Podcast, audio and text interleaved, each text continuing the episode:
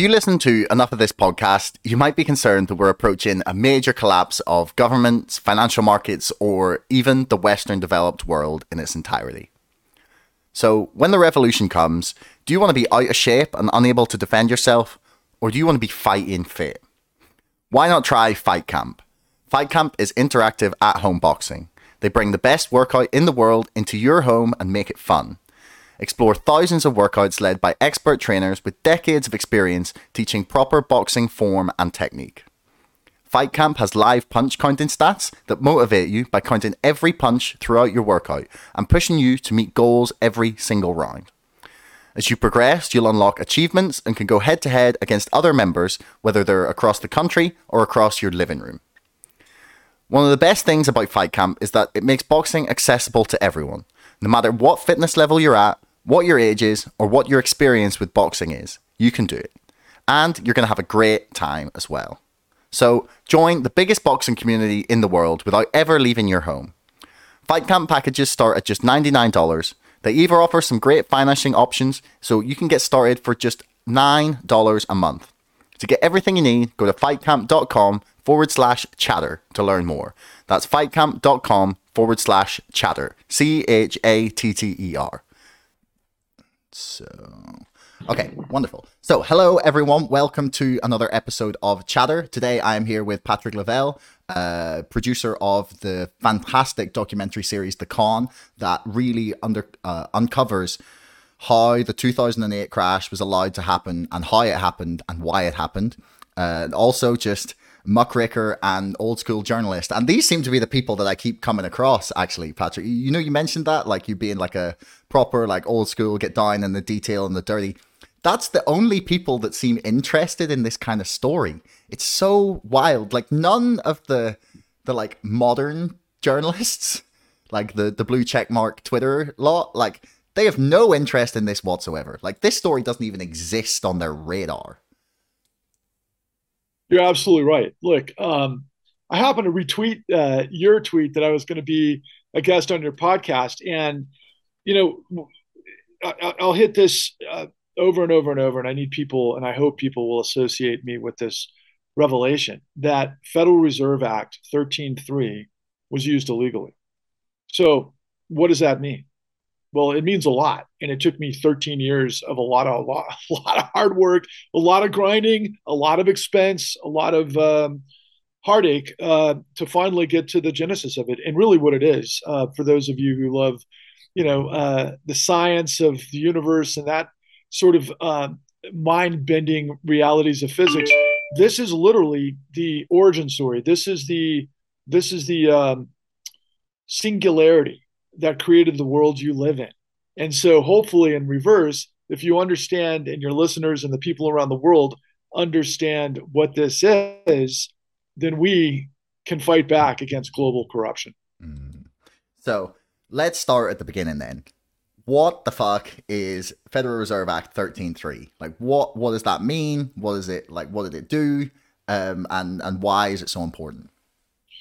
if you read the statute, it's it's really incredibly thick. And like any major statute, especially if something of that significance, you can get lost in the weeds, especially if you're not an economist, right?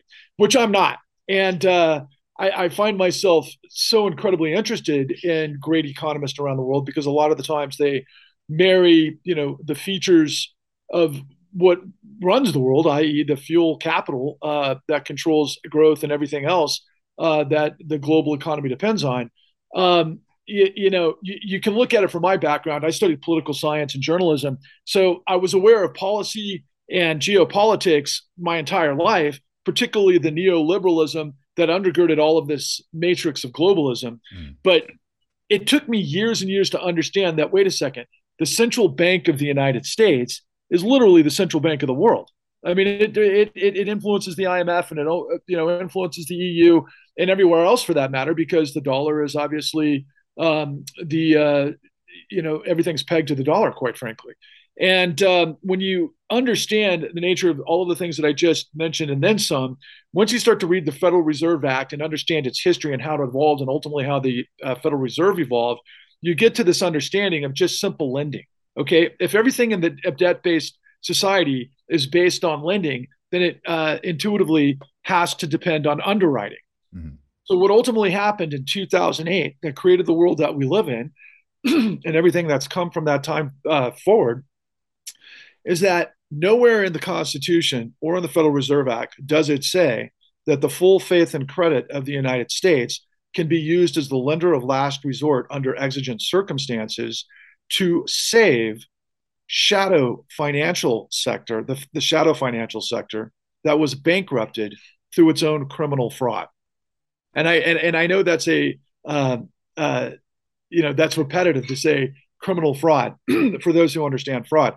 Fraud isn't shenanigans. Fraud is criminal theft by deception. And in the United States, it accounts for felonies, of which the 2008 Great Financial Crisis was the largest single criminal conspiracy and cover up in the history of the world. That because of what happened with Federal Reserve Act 13.3 has created the world that we live in, and literally everybody has in power, particularly, has hid this. And nobody understands that the mafiocracy that pulled all of this off behind the scenes is in complete control of how the system works. And what I'm trying desperately to do is to get to people that if you believe in the integrity of law and systems and the things that we're presumably about, particularly in this upcoming election, then you got to wrap your mind around the fact that our entire economic system and engine has been allowed to thrive under criminal um, behavior. Mm. Yeah, that's uh, it's it the the state of the financial sector is is disgusting if I'm totally honest. And and like until I would actually say really until January of 2021 in the middle of the GameStop saga or well, the beginning at the genesis of the GameStop saga where I started to write write my book on it is when I really really sort of woke up to like just how fraudulent the financial system is. Like I, I had some people on the show prior to that, like uh, Nicholas Shaxson, who wrote, wrote a book called The Finance Curse, which is basically about how an outsized financial industry is as damaging to a nation as like any any resource curse could be. Like you know, there's like places like say like Angola in Africa whose whose economy has been destroyed because of its amount of oil because everything all the the the investment the talent the corruption that, that grows up around like such a vast resource just destroys a country's economy. And he argued that the same thing happened with with the financial world. But it wasn't until 2021 that I really started to get a grasp on just how fucked up it is. So I want to I want to go back to something you said there about the you said that the U.S. Federal Reserve became the lender of last resort for the shadow financial sector. So essentially, does that mean that they are the backup that will never fail. Like they're just sitting there with the money printer, just you know, ready to roll it out. Obviously, it's not quite as, as active well, as a printer, be, but right. We, we have to be clear on who they they are. Right now, as it relates to the um, the uh, primary broker dealers, which are the too big to fail banks, they're the ones that are really the recipients of this policy, this monetary policy, vis-a-vis particularly post 2009 all of this emergency stimulus that you know for a shortcut uh, in, in, in recognition of everything that we're trying to get in front of the Fed, and we'll talk about that briefly uh, with people demonstrating, um, and and that'll come full circle uh, momentarily. But quantitative easing and the monetary policy to be able to provide liquidity to uh, the engine of capital through the primary dealer brokers immediately winds up in the shadow sector, private equity, asset managers, uh, hedge funds. Okay. And they, they, they make their money a litany of ways. There's like a, a different vertical for private equity as there is for uh, hedge funds, as there is for asset managers, but they work in congruency with this incredible fusion of capital through the Fed vis-a-vis quantitative easing to be able to pump what looks like the real economy. Hmm. But of course, it's not. It's basically skimming and thievery at every step of the way, which we're the only ones who have ever demonstrated the entire engine as it relates to the housing industry in the United States pre 2008 that led to this reality, which ultimately, what you get to understand in, in, in, the end game of this whole thing is to skim uh, the system to basically fuel the increase of value for assets, right? That basically blows out of the water all of the uh, all of the uh, neoclassical economists, including Marx, because they couldn't even envision this sort of financial capitalization, right? Mm. Financial financial capitalism, which is theft by deception that gets fees to basically go to the top. Uh, you know, in the United States, I say what they've done is they pacified the top ten percent, those who actually have ownership of equity in houses or stocks, that sort of thing, and uh, can manipulate and distort markets. But ultimately, uh, it's not the real economy and as you well know, these guys are in charge of how the global economy functions, but who elected them? So, like I'm saying right now, as we're approaching the midterms and everything that we're in the midst of, you know, where do you see BlackRock on the ballot? Now, President Biden in the United States in every always, candidate, right? I, exactly right. And so, you know, um, President Biden and um, you know the the we'll just call them what they are, man, because they're, they're, so ever since Clinton, there's been this this this incredible fusion of uh, the meritocracy, which is really our brightest, our most professional that get to the highest ranks, but that are infused with, of course, Wall Street. Mm-hmm. Why? Because they get paid to be that way, right? Revolving door and many other methodologies that are involved with this scenario.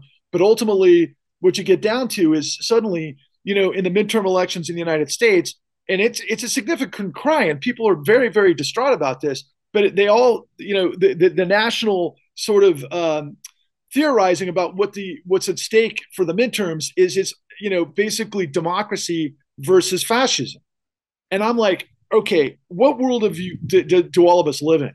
Because it's corruption that births fascism, hmm. and we had a coup d'état in 2009 based on what I'm telling you that the Federal Reserve Act 13.3 used illegally behind the scenes by our financial sector without Congress's inv- involvement because Congress is that is that train wreck with corruption couldn't if they wanted to tie their their shoes together based on regulating the Federal Reserve which they're mandated to do. That's the whole purpose and we'll get to that in a minute. But what it equates to is this global train wreck of just what people like to think are cycles. They're not cycles. They're manipulation of grift that have basically used giant freaking cash flows from the Federal Reserve to basically prop up what it, what what is a facade. Mm. It's a freaking global facade, man. Mm. Have you got a phone sitting beside that mic, or is there like a yeah? Could you just move it? It's just really loud when it when it but when it like uh when the notification goes off. Um, Sorry about that. I'll turn it off even better. So um, before we get to this, uh, the, their failure to regulate the, the Federal Reserve at all, um, I want to just go back like a tiny bit here and and talk about. Uh, so you said that they're they're skimming the system at every step. So are are you uh, like? Do you mean in the sense that like? So you'll put your money into a broker and they'll charge you. And then the broker will like trade it with a clearing house and someone will skim like their tiny fee off the top and then it'll um, go beyond that, and then the the derivatives market will start to get involved. People will be betting on different things, and then that's skimming more money. Is is that what you mean by the skimming? Absolutely, yeah, absolutely. It's the fees of the big brokers and the big houses, you know, and of course the uh, private equity. I mean, and hedge funds. I mean, what's it all about? It's like you you you get uh, uh, amalgamate a, a, lot of great uh, wealth or pension funds and the whole thing is predicated on the what the two and the 20 2% uh, upfront 20% downstream? Yeah it's all fee business. It's all fee generation. And it's all on the upside and it's all based on the next quarter short term. And again this is just the opposite upside down inverted perversion of industrial capitalism and all the problems that industrial capitalism had right? But this is a whole other this is a whole other you know situation in in what i you know what my work has revealed. And it's taken me a brutally long time to accomplish this stuff. And it's it's amazing because as we all know, you know, trying to be heard in this incredibly dystopian universe where there's so much noise, nobody can recognize the truth when they see it. Although your listeners and your work and everybody else, I mean, you've got a growing, hopefully, uh, largely growing, uh, like almost spiking growing awareness, especially amongst millennials because of the meme stocks and everything that went on with the uh, manipulation for, of course, you know, Citadel Capital and you know everything that was uh, you know uh, brought uh, forth in um, you know the whole GameStop slash AMC scenarios that you're an expert in, obviously. But again, at the end of the day, who's ruling the roost there, man? Well, from where I'm sitting, it looks like Cohen in Citadel Capital has an outsized influence at, at, at the end game, right? That's just one piece of this enormous manipulation that I'm talking about. But none of it, none of it could happen with, without the monetary policy that came forth, that sprang forth, that has never happened before. Like you talked with Christopher Leonard, I mean, just the amount and volume of what was on the Fed's uh, balance sheets before 2008 and what's happened since, it's like Mount Everest vertical yeah. in terms of, uh, I think he said 300 years of, uh, uh you know, uh, economic activity to get to the balance sheet in 2008. And then we've like quadrupled that. What am I talking about? I mean, beyond that, in the scope of uh, 11, 12 years. Yeah. Yeah. I'm just going to pull up the chart for people. Um, like, it's just stupid. I'm sorry. I'm just looking at it right here, and it's just like it's, it's a joke. It's, it's a, a, joke. It's, it's it is a joke. It's it's it's unbelievable. Um, let me just pull it up for people here. Except that real people get destroyed by this, and so do societies, and so do you know the integrity and the credibility of countries, and that's what we're in the midst of. Yeah, it's um, it's it's it's stunning actually that that this is is where we're at. So yeah, so I've just pulled it up here for people. Um, it's it's like a flat line for like a hundred years, right?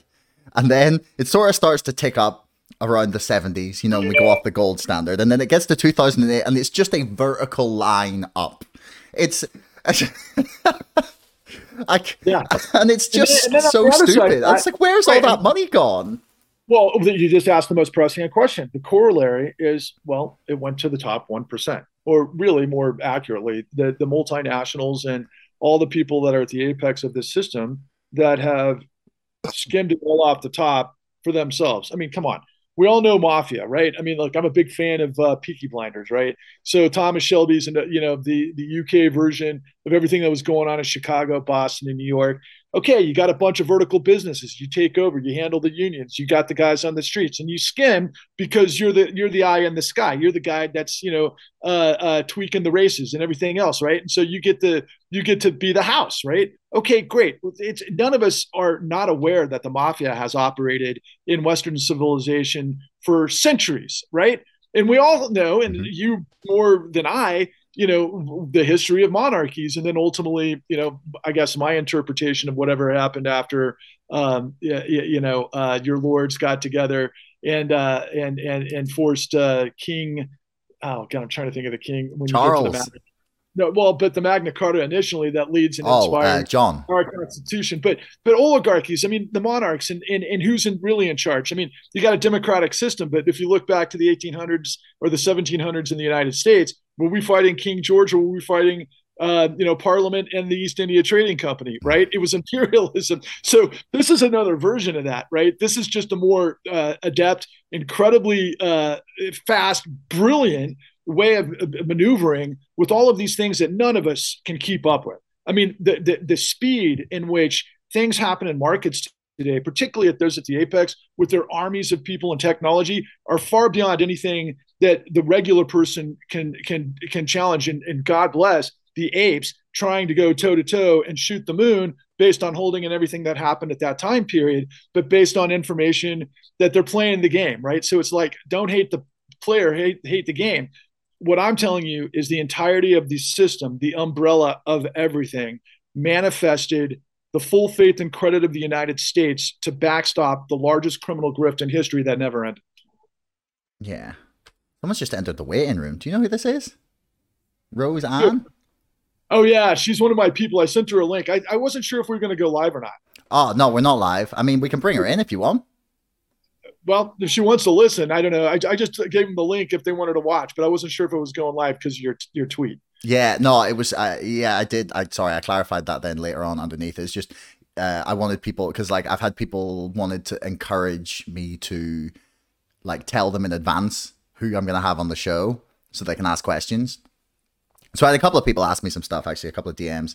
Um, they they basically wanted like actually this is a good good time to bring up the the first question that I got. So from Brian uh, Buchanan Buchanan um, he asked whether we are about to see 2008 like yeah the the second basically like writ large like the same same thing happen again. Like are we about to are we approaching a massive crash? Have we seen some of that happening already? Is that what we're witnessing? Yeah, I, you know, I've been waiting for the, the the the floor to drop out for approximately 18 months, right? And they've been able to continue this for much longer than I had anticipated. And and much of that is in stuff that I don't fully understand, but I just hear sort of things. Like for example, I follow a woman who does fantastic mucking muckraking work on a platform called Wall Street on Parade. Her name is uh, yes, Pam, Pam Martens and her husband yes. Russ Martens, and they they're always ahead of everybody in terms of just this minute, uh, you know, uh, details of things that are happening in places that nobody else is paying attention to, particularly in the mainstream, right? But yet, it's the most useful stuff to answer the questions that you're uh, asking.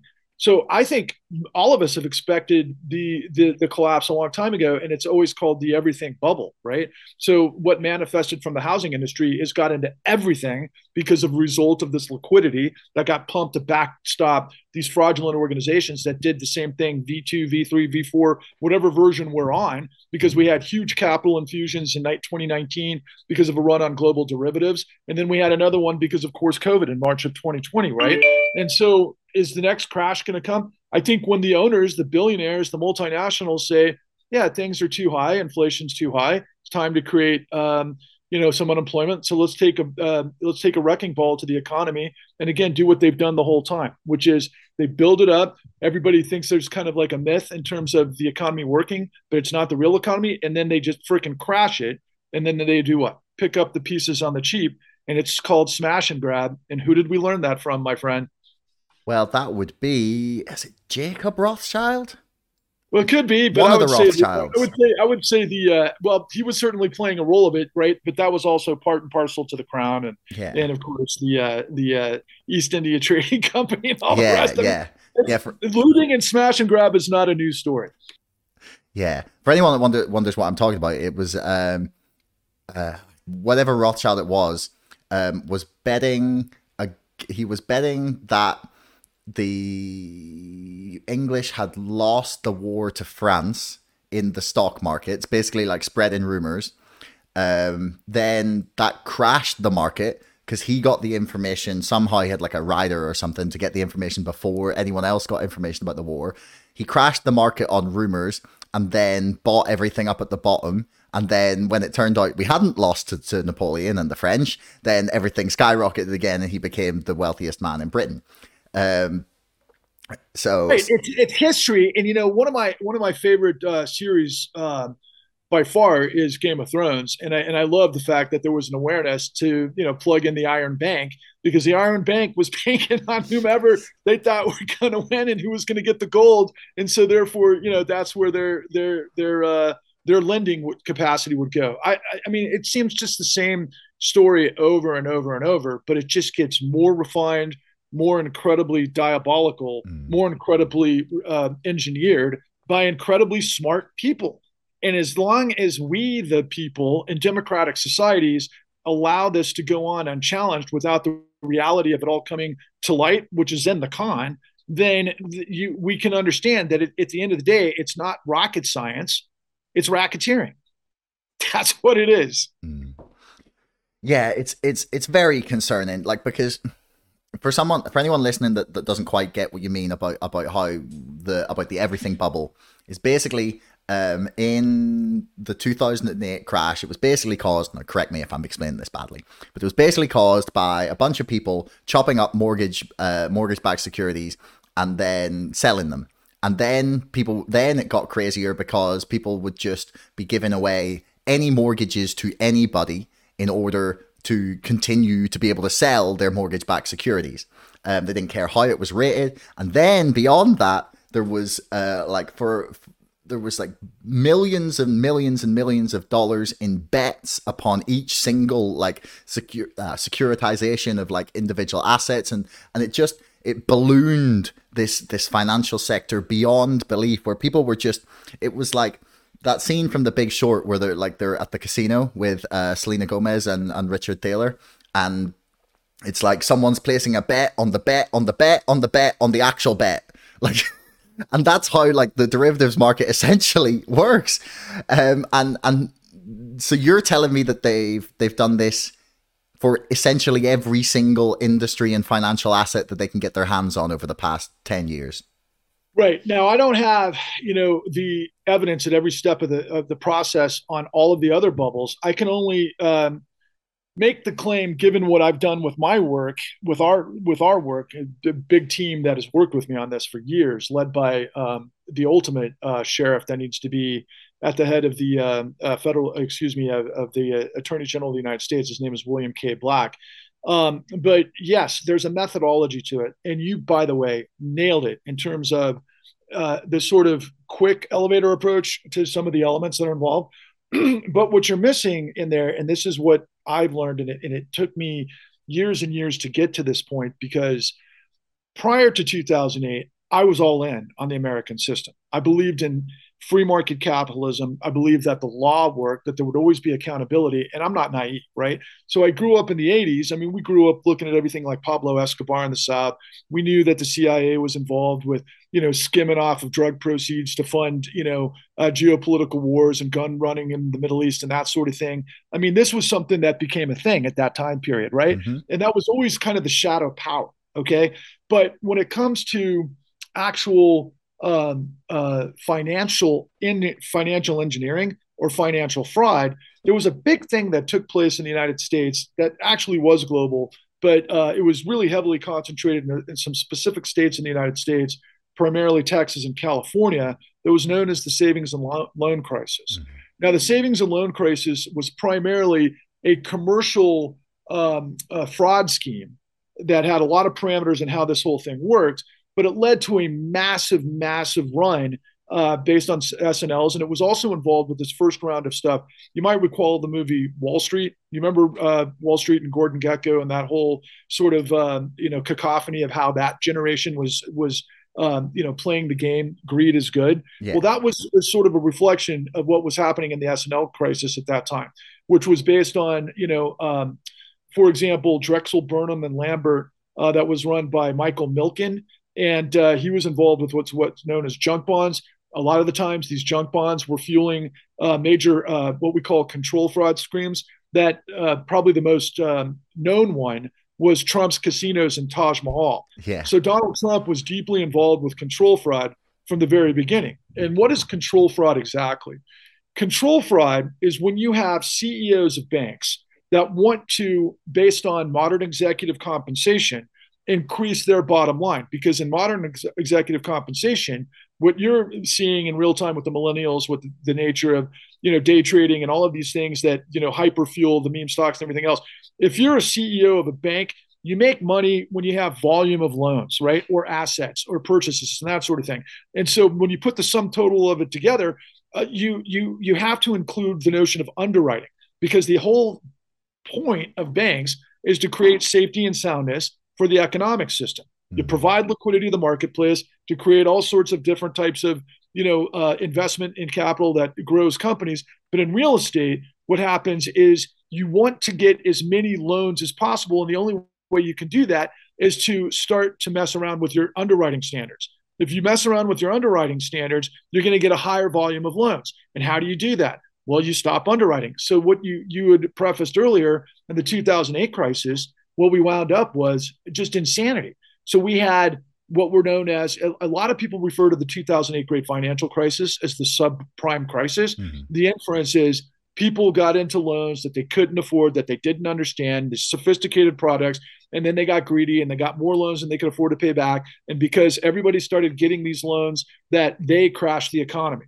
So let me just ask you this question, Josh do you think it's possible that millions of people who have no sophistication could somehow target the most sophisticated uh, industry in the history of the world and pull an end round on them and collapse them? Do you think that's a possibility? Yeah, especially especially when you made the very good point earlier in reference to that a lot of the things I was talking about with the finance curse that the best and brightest of America end up in in Wall Street. They have the, the most intelligent, brilliant people work at like physicists, uh, working in their like risk departments. Like they, these are not idiots who have had the wool pulled over their eyes. like, well, they were, but they, they created the technology that enabled what is like a fraud that people have known about for thousands of years. The way you, the way you, you, you prevent runs is through proper underwriting. So with control fraud, you take down the regulations, and, and they they did this in concert during the uh, during the Clinton administration, where all the big guns of that administration were known as the President's Working Group at the time, and you had uh, the head of the SEC, Arthur Levitt. You had the, the head of the uh, Treasury, which was Robert Rubin. You had that, and he came out of Goldman Sachs. Then you had uh, none other than Harvard's uh, guy who's been there the whole time, uh, Larry Summers, and, and then there was other on the periphery from that. But what they did was they all worked in concert, particularly with Fannie Mae.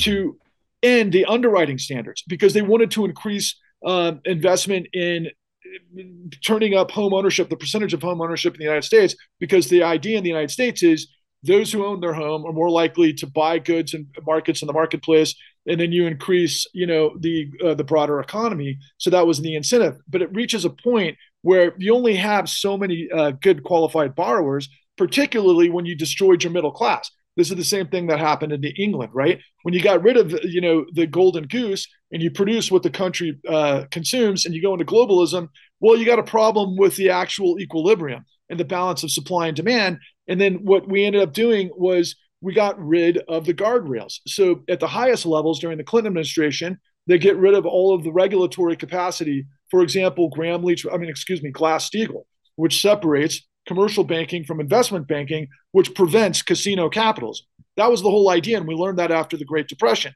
But then they got rid of other things that lead to what you were talking about the derivatives market, which has taken over Europe. Mm-hmm. Europe is so deep involved with derivatives right now that I think that's what's going to blow up everything and which looks like it blew up Credit Suisse last week, and potentially what's happening in the UK based on your pensions mm. and the gilt and all of that sort of stuff. But all of it's the same thing, right? So it's the underwriting, it's the the the the, the volume to try to get this stuff because the guys up the food chain all get paid collectively on their bonuses from the fees accumulating from getting through deceptive acts and practices, which is a thing, which means lying because you provide what's known as asymmetric information you're not telling the consumer what the big picture looks like. You're giving the consumer the piece of cheese that's going to get them into a loan that they think they can afford. But meanwhile, they're not reading all of the terms of the 40 page documents because they're not attorneys and they're getting set up to get chum in the water for shorts, quite frankly, in the housing industry.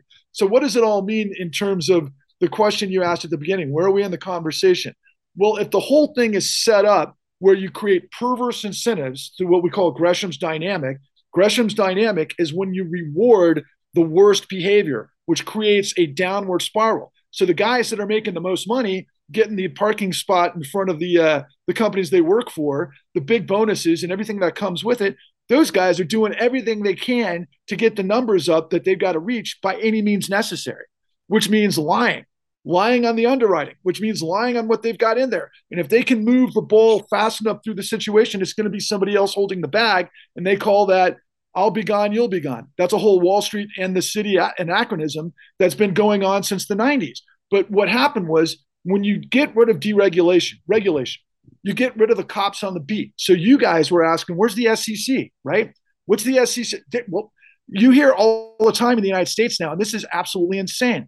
Well, the SEC doesn't have enough resources to be able to handle the types of fraud that they're dealing with. Mm. Well, what do you do if you're a, United, a country like the United States or the UK with a lot of muscle and you decide, well, I mean, do we just let terrorism happen because, uh, you know, we, we didn't fund enough people to try to prevent it. Usually, you see they you start funding a situation to prevent that yes. and lay down laws to prevent that, which they don't do. Which is the biggest tell at the poker table, right? The biggest tell is well, the whole system's fucking corrupt. So therefore, that's what we're in the midst of. And, and, and I, you know, I hope that didn't get too far in the weeds, but the bottom line is there's a, there's a whole, there's a whole mechanism in engineering that goes through that, and it's called control fraud. Hmm. Yeah, no, that wasn't too much. That was brilliant, man. There, there, there's a lot there. Um, that on on the note about what's happening in the UK at the minute, um, and the market chaos. Uh, Konstantin Kisin, who had in this show, is the the host of Trigonometry, um, uh, comedian. He had a banker friend of his, um, who is apolitical, explain quite similarly to what you've just laid out on his Substack exactly what went down in the UK. So uh, I will link that in the description for anyone who believe because the narrative has been oh it was all Liz Truss. Um, and and Rishi Sunak is like no, like stop being so fucking stupid. Like this is a it's been a long ass time coming. Well, and you're new, you're a new guy, and I can't pronounce his name because I've just gotten used to him. Like it happened, like what yesterday, yeah, two days ago. Rishi Sunak. Rishi Sunak. Where did he come from? He is uh, a former banker, former hedge right. fund uh, dude who, who was uh, Goldman Sachs.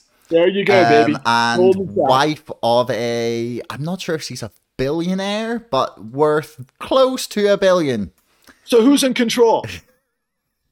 Who's in control? Why does UK? he want this job? Who's in control, America? Who voted these people? So, like I keep saying, in the midterm elections, they say, you know, in the United States right now, because we had, you know, the insurrection and everything, all things Trump. And if you look on Twitter and you see guys like, you know, in our United States, in the United States, Rob Reiner, who's, you know, great actor who came up, you know, a lot of people might know him from his uh, documentary or South uh, Park, South Park cameo. Yeah, well, that especially, yeah, right. But what I'm trying to think of the wonderful uh, documentary. Uh, it was like the Rocket. Why can't think? Spinal Tap. So Spinal Tap, but he was meathead before and all in the family, whatever. But but guys like him, right? They're all like, oh my God, we've got to defeat Trump. Trump is the enemy. Trump is going to bring in the end of the world and all of these other things. And what I'm telling everybody is Trump's been in this situation and he's a part of this and he's a mid at, at level at, at best, a mid-level player of what's been going on the whole time.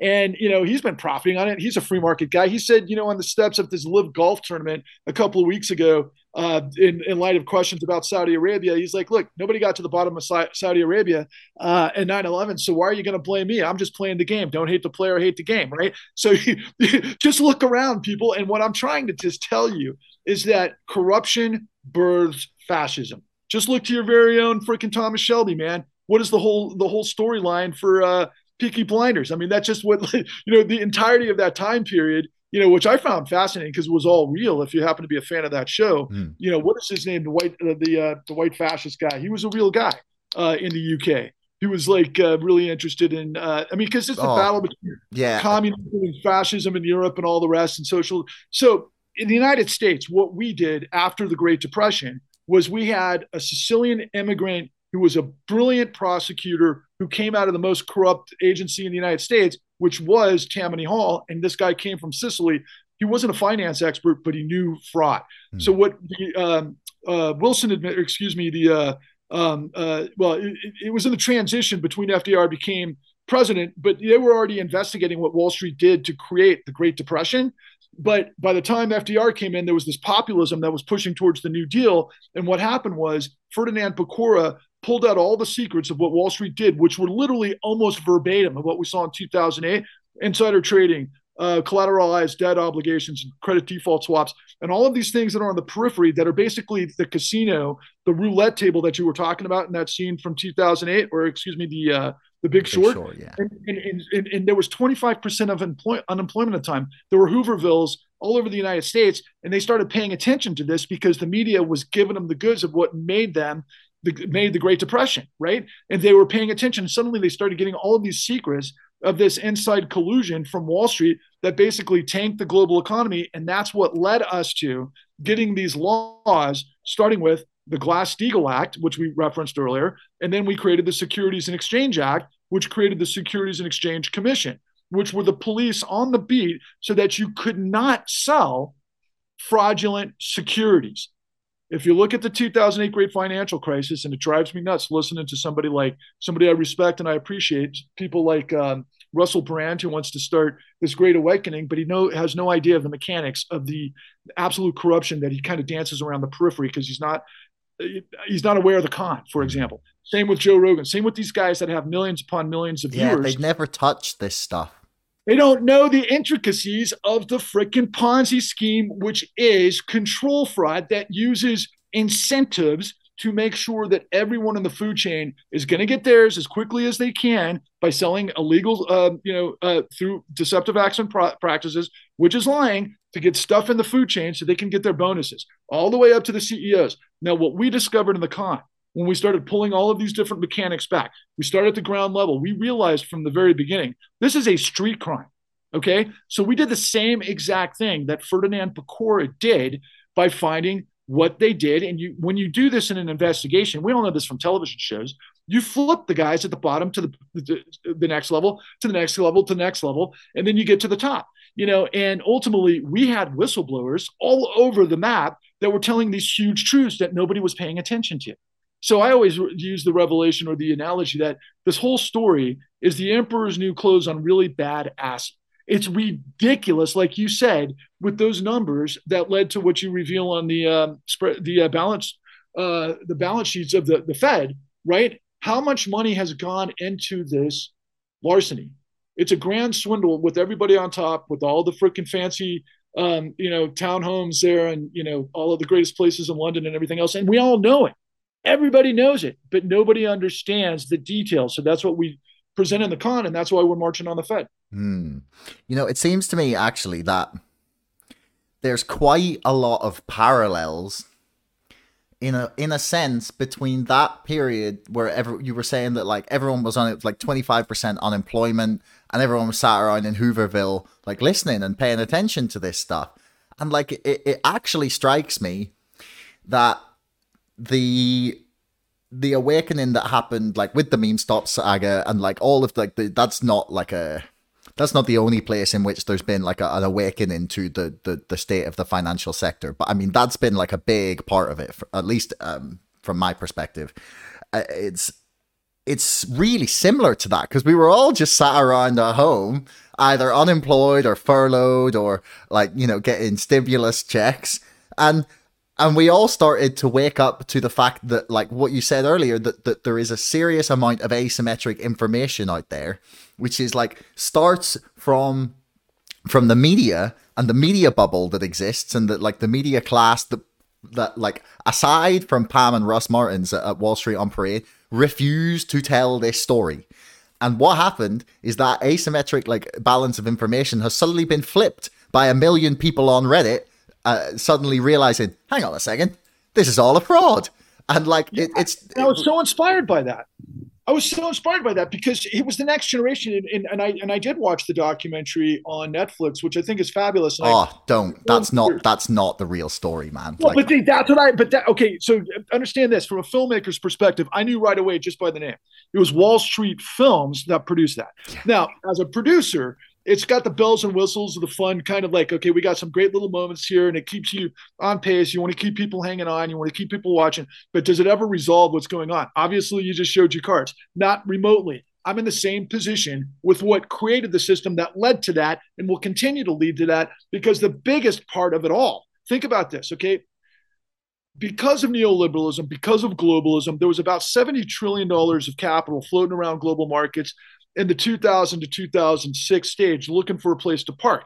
They wound up in Wall Street, even though we got rid of, of course, our working class, but then we replaced it with this financial capitalism. And that's been going on really quite so frankly since the 80s.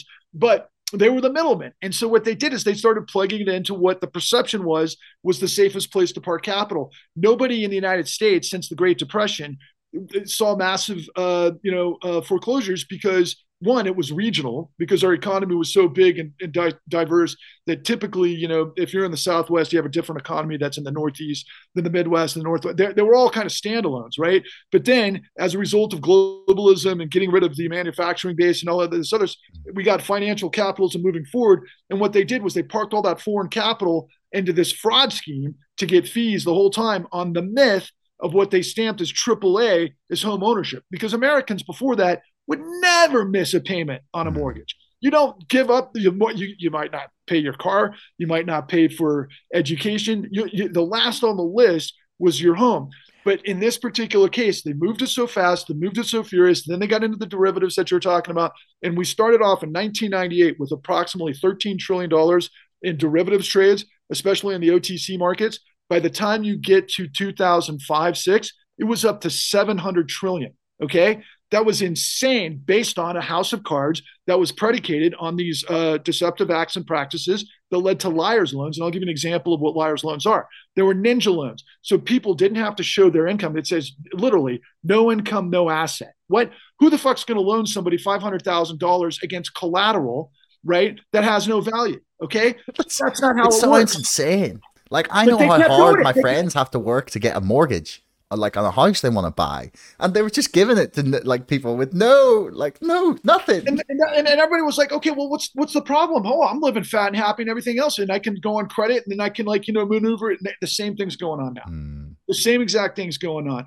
except I think it's bigger quite frankly. And I think that since we never fixed it the last time, those that never recovered, I mean, I think that the numbers are even broader, right? Not just because of it's on all the different commodities and all of the different sorts of ways you can maneuver this stuff, but um, you know, I guess the grand the, the grand point to kind of jump off from in terms of marrying it from you know your experience with the manipulation through the GameStop and the meme stops and everything else and all the stuff that's happening in the background with crypto no mm-hmm. less right um, and, and that's another interesting parallel because what is fiat con- uh, currency at the end of the day? But I can tell you right now, for example, who has a nuclear arsenal that's backstopped by a currency other than the dollar or the pound in the in, in England, so to speak, right? So I mean that's a little bit different, mm-hmm. right? And it can become the lender of last resort. And until everybody starts to realize, wait a second, the whole thing's a mammoth fucking fraud scheme. Okay. So the question should be, well, how do you stop it? Well, you mm-hmm. got to understand how it works first before you can actually demand how it stops. And some of the best work I've ever seen has come out of the UK, but yet here we are in 2022, and I swear to God, it feels like Groundhog Day. yeah, it does in a sense, especially with like like you said earlier. Like I've been waiting for the thing to fall apart for 18 months. Like literally, I've just been going like, well, I've been like my brother was going to buy a house last year or at the start of this year, and I was just like, don't know if that's a good idea like because he had to sell his old one. I was like, I don't know if that's a good idea. Like, obviously, he didn't listen to me because why would you? But like, it's it's they've managed to continue to prop it up. Um, like ba- basically, it's like there's a fantastic meme, and it's that it's the it's the the the guy, the sweating guy, hovering over two buttons, and it's like Jerome Powell, and the options are like 1929 America or um, 1923 Germany or 1929 America or 1929 Weimar Republic.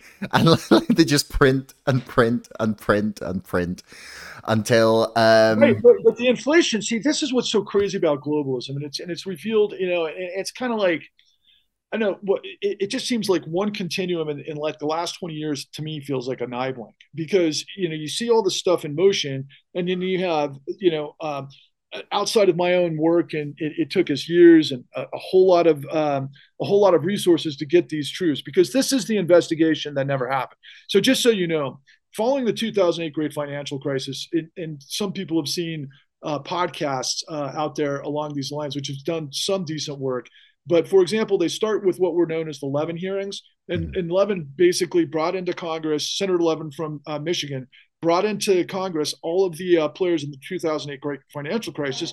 And literally, he was asking some good questions, but he never resolved anything. And then the downturn got worse and worse and worse, and the foreclosure problem became worse and worse and worse. And then the United States government laid out what was known as the Federal Crisis Inquiry Commission. They had over a thousand interviews with all of the people at all different uh, parts of the puzzle to put the full story together. But here was the biggest problem: two problems. One, it wasn't it wasn't it wasn't stacked with professionals that weren't partisan. It, it, they weren't dealing with prosecutors like uh, Ferdinand Pecora, mm. um, you know, in, in the early 30s to be able to resolve what happened in the Great Depression. Yeah. What they did was you've got the, the Democrats and the Republicans basically arguing over he said, she said, and, and who do you blame, right? But meanwhile, nobody could create and craft a uh, you know a narrative that put it all together, like we ultimately had to do in the con, and media completely whitewashed the whole thing. Have you ever noticed? I don't know if this is like this in the UK. You've got segments of business reporting, for example. You know, in the United States, we might have Bloomberg, we might have you know Fox Business, we might have CNN Business, but they're kind of a standalone, right? They don't ne- necessarily get into the prime time coverage, which is always about now some sort of political freaking. Uh, uh, uh, which feels like high school to me between whatever Trump and MAGA represent, and then those of the uh, of the uh, we'll just call it what it is, you know, the meritocracy, which some think of as the deep state, which it mm-hmm. is, it's academia and deep state and, you know, the big corporations that put all this stuff together that are our mainstream, the status quo. but that's that's the contextualization is oh my god let's look at this freaking shit show in georgia with you know for example herschel walker who's got what maybe a high school level education when it comes to any of this stuff? He couldn't put any of this stuff together if his life depended on it which is the point mm. right? We're trying to get this dumbed down. They used to say that newspapers were you know written for like fifth graders.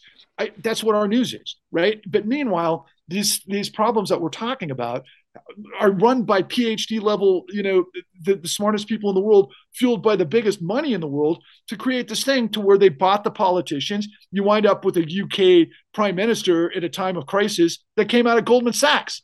I mean, guys, this is the same story that's been going on for 20 years.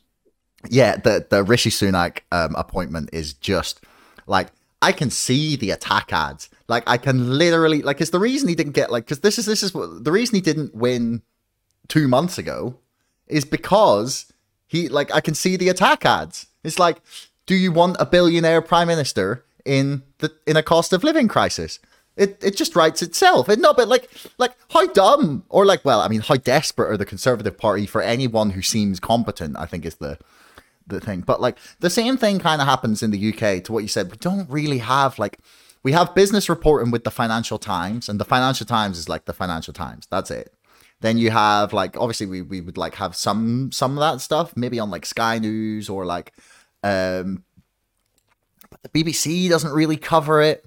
Um, and mostly like our political day to day interaction, and this is what fucks me off, like beyond belief like there's people like bleating on about like Brexit and and and like stupid culture war issues and and I'm like about bathrooms and I'm like fuck you man. Like have you any idea the scale and like consequences of the issue that we actually need to deal with? Like have you any like like semblance of of like prioritization of this? It's like I don't care, right? If you believe something is like vaguely structurally racist, if the entire system is financially rigged against all of us. Because do you know what? It doesn't matter what race we are, we're all getting fucked equally by this system.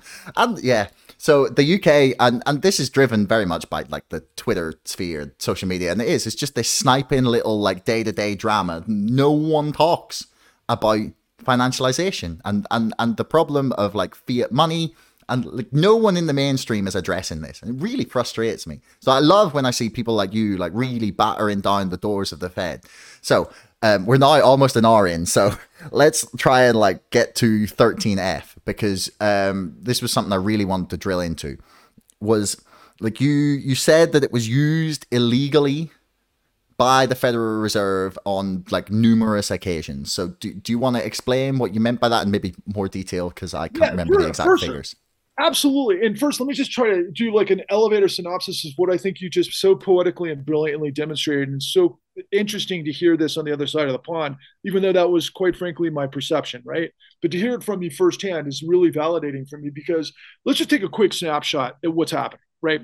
You know your history. You know how ridiculous the beginning of the trigger that led to World War One.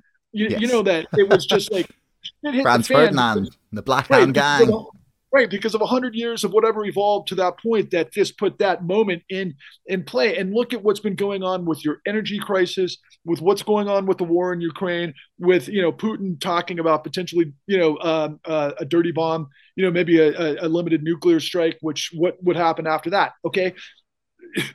We are in a calamitous time because of what i'm telling you again the uh, and, you, and i appreciate you teeing up the question because again, I want you all to think about singularity when it comes to Federal Reserve Act 13.3. So the entire system blew up. The neoliberal uh, system, the, the four decades long march between Reagan and Thatcher that winds up with all of these things that circumnavigated really the notion of free markets. And what it really did was put in, you know, big money monar- monarchies and big law firms to create, you know, the, the ones who are going to produce for next to nothing uh, to be able to maintain our, you know, the, the myth, the facade of our consumer society. Meanwhile, we got rid of the golden goose, right? Which was our ability to produce everything that we consume. Okay, so that's all out the window. And what does it lead to? It leads to a system that's unsustainable. This does not make sense. You cannot provide liars loans to guys that came over the border from Mexico that are picking in the fields a $700,000 loan. I'm sorry, that happened. I'm not blaming the victims. Good for those guys who got the freaking jacuzzi in, in, in California for 10 minutes before they got blown up. But the bottom line is that was to maintain the facade of these fees and this engine of fraud and deception that blew up the world that was based and predicated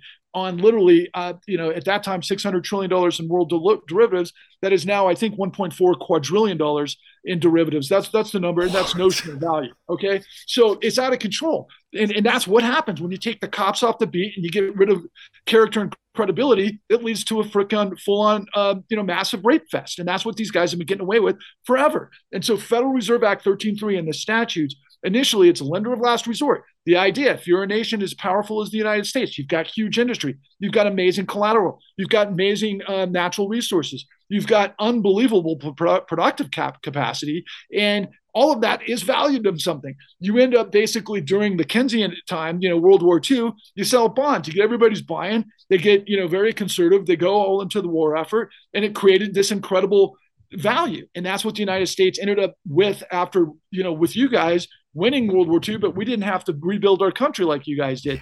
We were in the pole position to where we could become this superpower because we were helping to rebuild the world, right? Mm. So fast forward to where we are with Federal Reserve Act 13.3 in 2009. So as many people might remember, we had a big, big, what I would call in retrospect, because I'm the only one that's going to tell the world this, particularly those of you in the United States paying attention to this.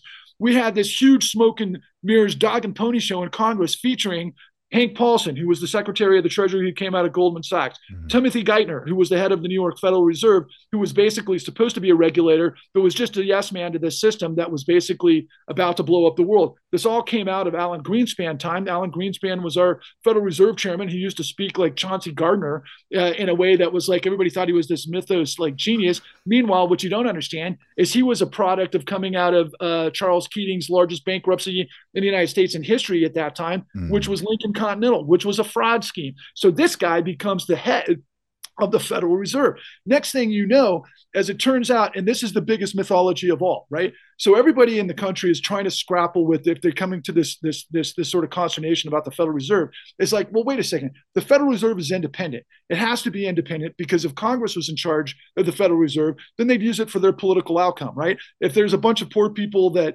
could, you know, amass in numbers that demand that Congress give them what they want, then that's the thing that they're trying to prevent for the so-called stability of the broader economy. Okay, that's the kind of idea. The Federal Reserve was created to create the the the, the lack of the ups and downs of what was happening in the economy before that, and especially all the different currency trades to create a monetary base and a central currency to create stability. And they were a bunch of technocrats that weren't looking at this through a political ideology to maintain supply and demand. That's the idea. That's the myth. But when you get to after the uh, Great Depression, the Federal Reserve had a couple of changes with the statute that it provides lender of last resort capacity to specific banks within the financial system that are supposedly under the FDIC regulation. But the idea is, and this is the common sense uh, sort of uh, calculus, is if you're in war, you want your military to get funding. If you are in a famine, you want your farms and your agricultural capacity to be able to provide, you know, fuel for, uh, you know, sustenance for your population, housing, so on and so forth, right? Nowhere does it say in the statutes, my friend, Nowhere does it say in the statutes, is particularly when lending is all predicated on the value of collateral. That's again underwriting, right? So nowhere does it say in these statutes anywhere that the full faith and credit of the United States is there to bail out a Ponzi scheme criminal shadow bank that its entire portfolio of collateral was worth zero, that you're going to then step up and provide $30 trillion in 2009 this capacity to smash and grab. And then that's led to another, it looks to me like a somewhere the 30 to 50 trillion dollar range since 2009. It's our system. And it's gone to the richest 1% or the multinationals or anybody who can prop up their assets, including oligarchs from Russia, right? Mm. That's the story. That's not an that's not an economy that is a real economy based on the, the, the fluctuations of production, you know? And so it is central planning what it is is I tell everybody, you know, that in this whole ideological space, you know, uh, do you want to be communist? Do you want to be fascist? Do you want to be Democrat? Whatever, man. What this is is corporate fascism undergirded by a criminal syndicate. That's the shower power, shadow power that has complete control. And this is not Alex Jones mythologizing stuff that he doesn't know talk about because th- that's another part of American media that drives me nuts. Morons getting paid fifty million dollars a year to lie to people. Oh, I've got, I don't think he's on fifty million. But yeah. Well, that's what they said. But I've got tens of thousands of hours in this thing dealing with, and I work with the federal, the FBI, the DOJ, the SEC, the good guys in there. Mm. Trust me, there's bad guys too. Same with AGs across the country. Same with the top whistleblowers. We got the evidence. We put the whole thing on a silver platter that shows you exactly what this is. It's at www.thecon.tv. And what I'm trying desperately to do is that there were tens of millions of people in the United States that got devastated by 2008 right? They got set up. A lot of people got into these loans because they don't know anything about financialization. A lot of them were actually a bunch of criminals that bit off more than they can chew. But even though you could take the worst of the worst and put them in this matrix, they didn't create the matrix. They're just getting tooled by it.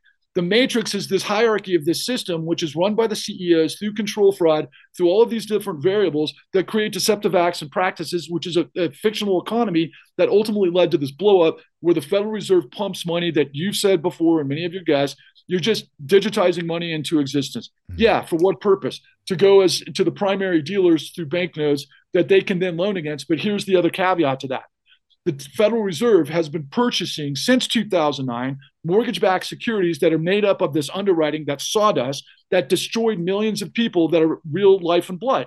People like Addie Polk in our uh, series, who shot herself five times in the chest. She was an African American woman who was 91 years old, who basically was the American dream. Her and her husband came out of the Great Migration out of the South, out of Alabama, wound up in the industrial Midwest because of the uh, exodus of white workers during World War II. They got their piece of the American dream. They owned their house. Presumably, she refinanced her house after her husband died, but she got set up in what was known as straw buying.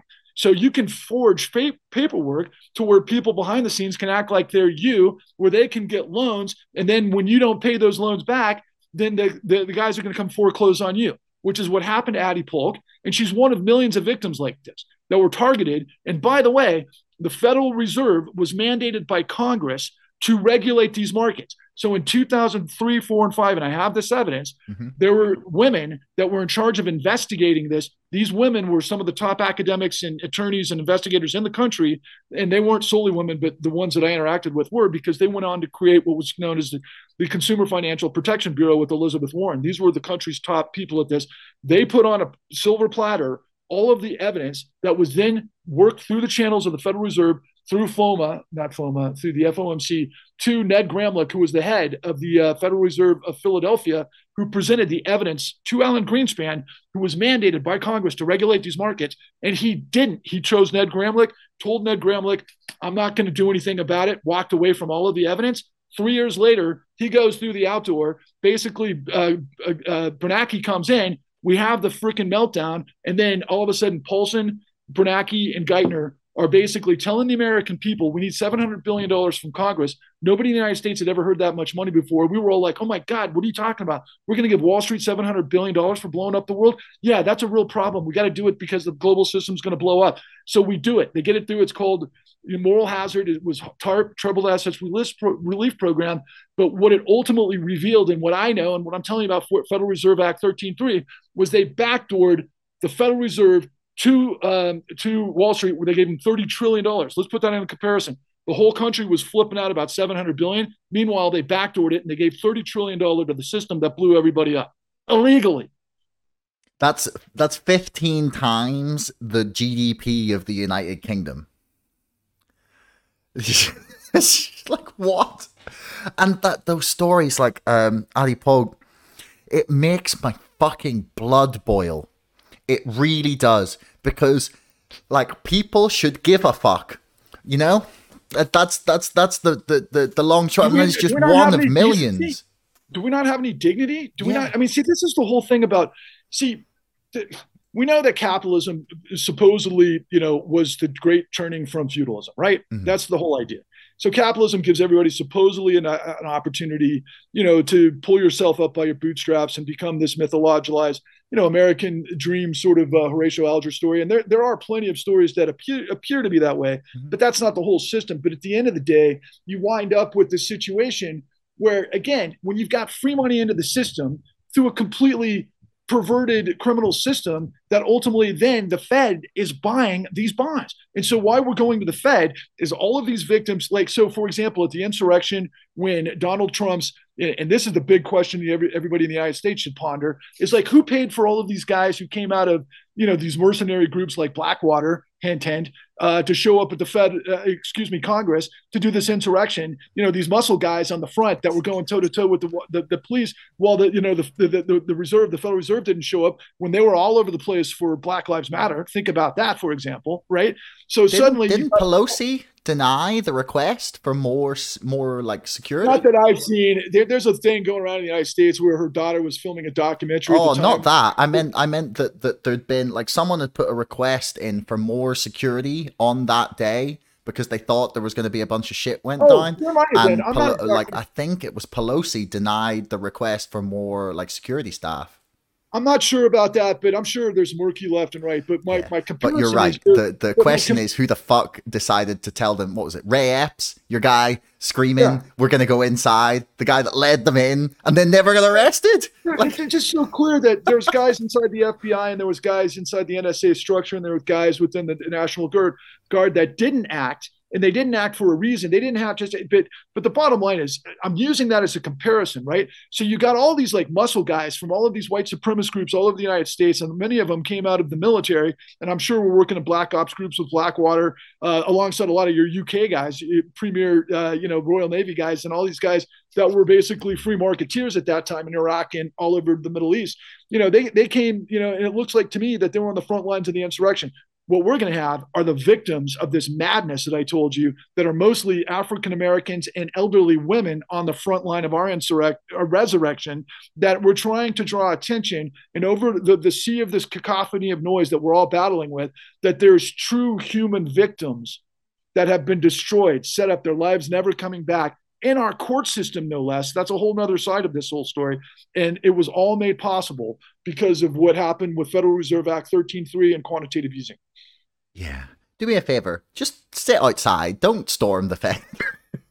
no, there's nothing like that. And if you're you, going to storm it, don't leave. Yeah, like yeah. The bottom line is we're just trying to elevate the reality of this. And and I spent years and years putting it all together on the con. If mm. that story got to millions of people who understood the truth, we could turn the tables on this madness. It would. And if, if enough people were, were aware of like this and you you've you've done an absolutely outstanding job through this this whole interview of of remaining completely nonpartisan and and explaining that both of the the parties are are are just as in bed with Wall Street as as the other.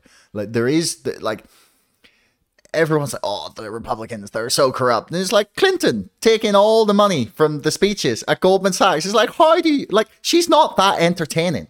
Like she's not, she's like she's not that amusing or or like knowledgeable that she's worth that much money unless you're trying to buy her.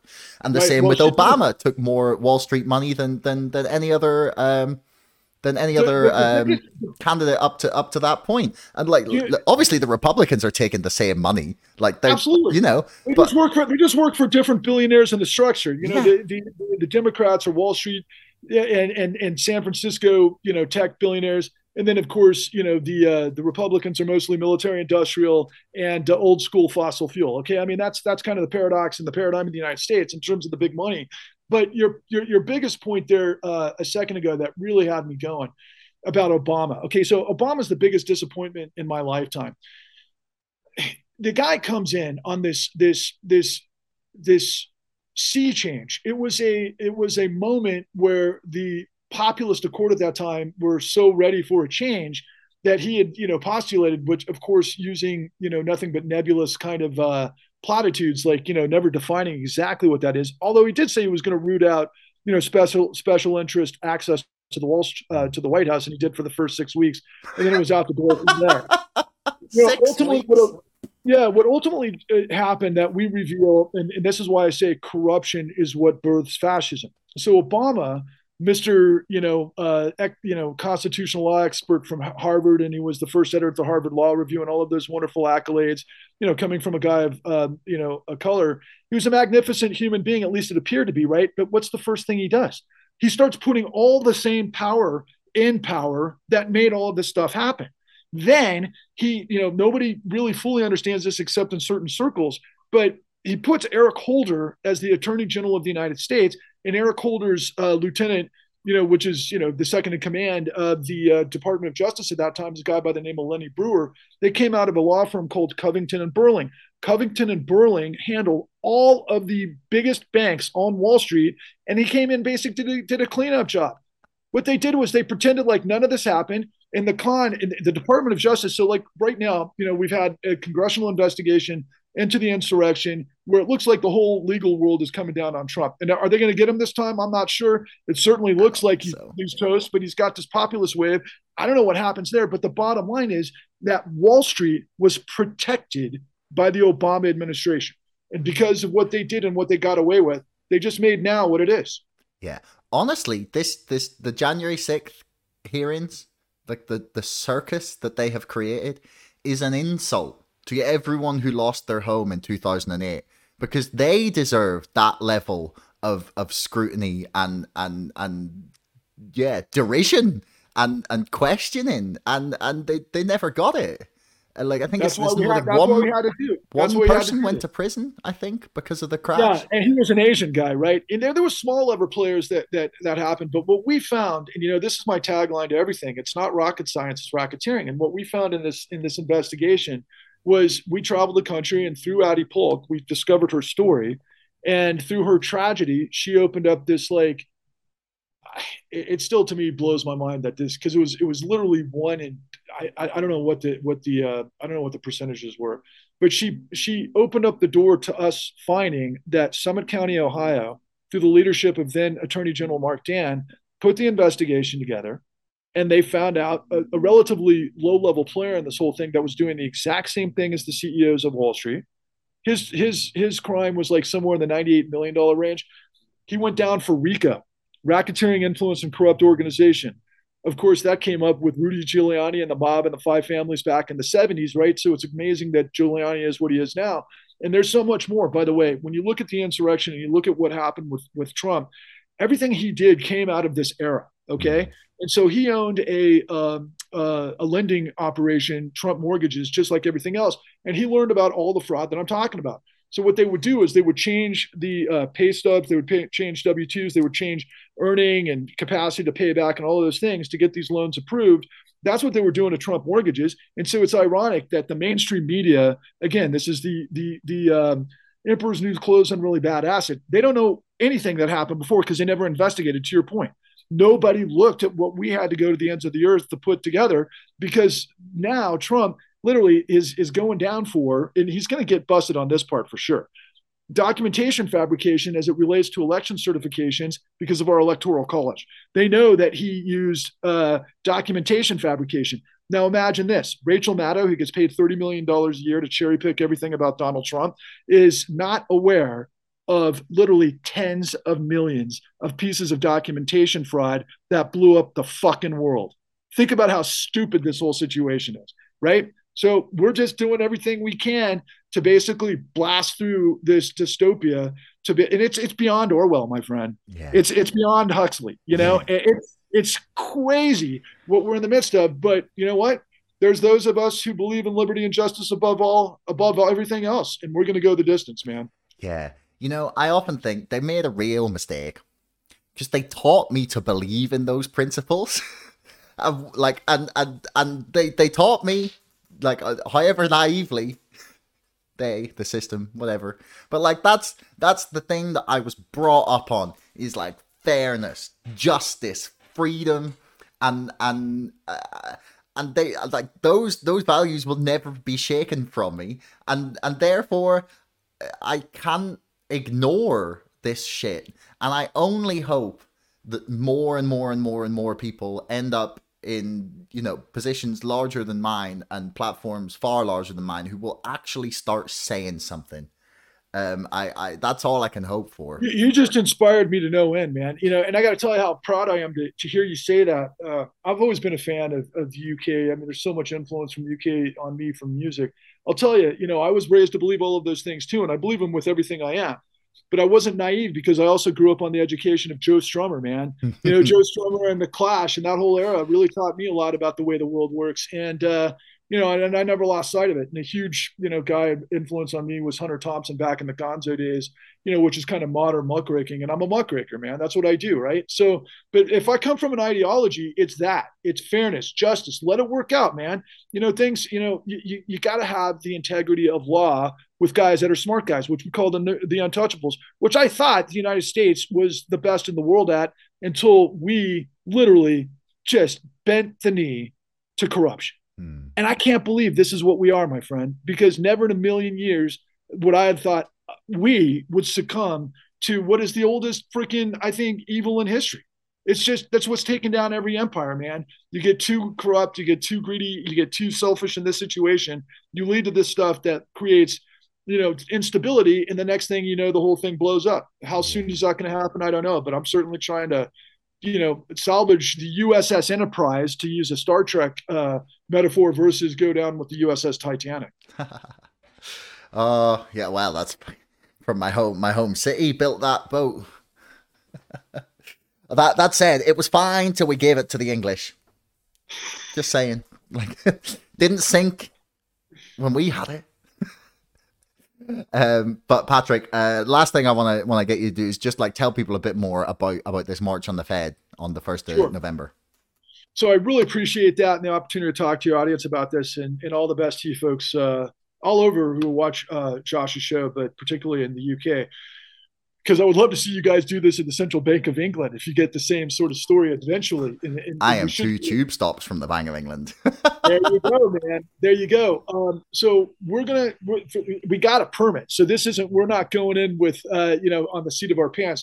We've got uh, people showing up all through the corridor of the metro. Excuse me, the um, the, the metro area of you know the, the, what they call the Beltway, which is Baltimore, Washington D.C., and in the Beltway hopefully a lot of folks that are going to show up between 10 a.m., 10:30 a.m., and 5:30 p.m. on Tuesday, November 1st. I'm going to do a simulcast broadcast that we're going to do live. That I'm going to piece, piece together all of the elements that reveal exactly what I'm telling you, but from experts as opposed to me conveying it. You're going to hear it from them, and then we're going to create a lot of you know synergy through stuff that you've learned from Christopher Leonard, for example, and many others. And it's going to be a long afternoon. It's probably about three or four hour broadcast, but we'll provide links. You can check me out uh, on YouTube at Patrick Lovell Truth Bombs the Con. I'm all over TikTok. You can check out the www.thecon.tv. You can check me out on on on Twitter. We're going to have these links available. So if you can't be there, we highly encourage everybody who wants to learn more and to wrap their head around what actually is driving the show of the world, then this is how you're going to get that information. And hopefully we can create that lightning bolt, you know, eureka, where suddenly everybody's going. I mean, Occupy Wall Street started down that path, but then ultimately it got caught up in the ideological sort of framing of what, you know, created the world for the last 60, 70 years, right? Or maybe even 100 years for that matter. They weren't looking at the ingredients and the specificity of the actual criminal activity that we have the laws to be able to take this whole system down. If only the, it, it's up to us we the people to get enlightened and act as citizens as opposed to chattel. Yeah. Can't agree more. Um yeah i'm sure i'm sure that'll be on twitter so i will send like tweet out the links and, and everything when it when it goes out. But um yeah patrick i really really want to thank you for your time and for like your yeah tireless work in in trying to expose this shit because uh, the the world the world moves forward upon the backs of people like yourself. Like the, these things don't happen by accident. Like truth doesn't come to the surface willingly in many cases. So so thanks very much for your work, man. Thank you for those kind words and, and all the best to you and your endeavors. And uh, anybody who uh, champions liberty and justice and freedom above all else is somebody I want to be walking through the future with, man. We got to turn this thing upside down. I'm telling you, it's just it's not rocket science, guys. It's it's it's it's racketeering, and a bunch of my hashtags are truth is marching, failure is not an option. It's the righteous grind. This isn't the insurrection. This is the resurrection. And, um, you know, it's the justice movement, my friends. That's what we're doing, the con. Yeah, well, very inspiring. Links for everything will be in the description below. Patrick, thanks very much. Thank you, man. All the best. Hey, everyone. Thanks for making it right the way to the end of the podcast. I love that you tuned in this long. Do me a favor, hit subscribe because 80% of you bastards are not subscribing, but you're watching my videos. See you next time.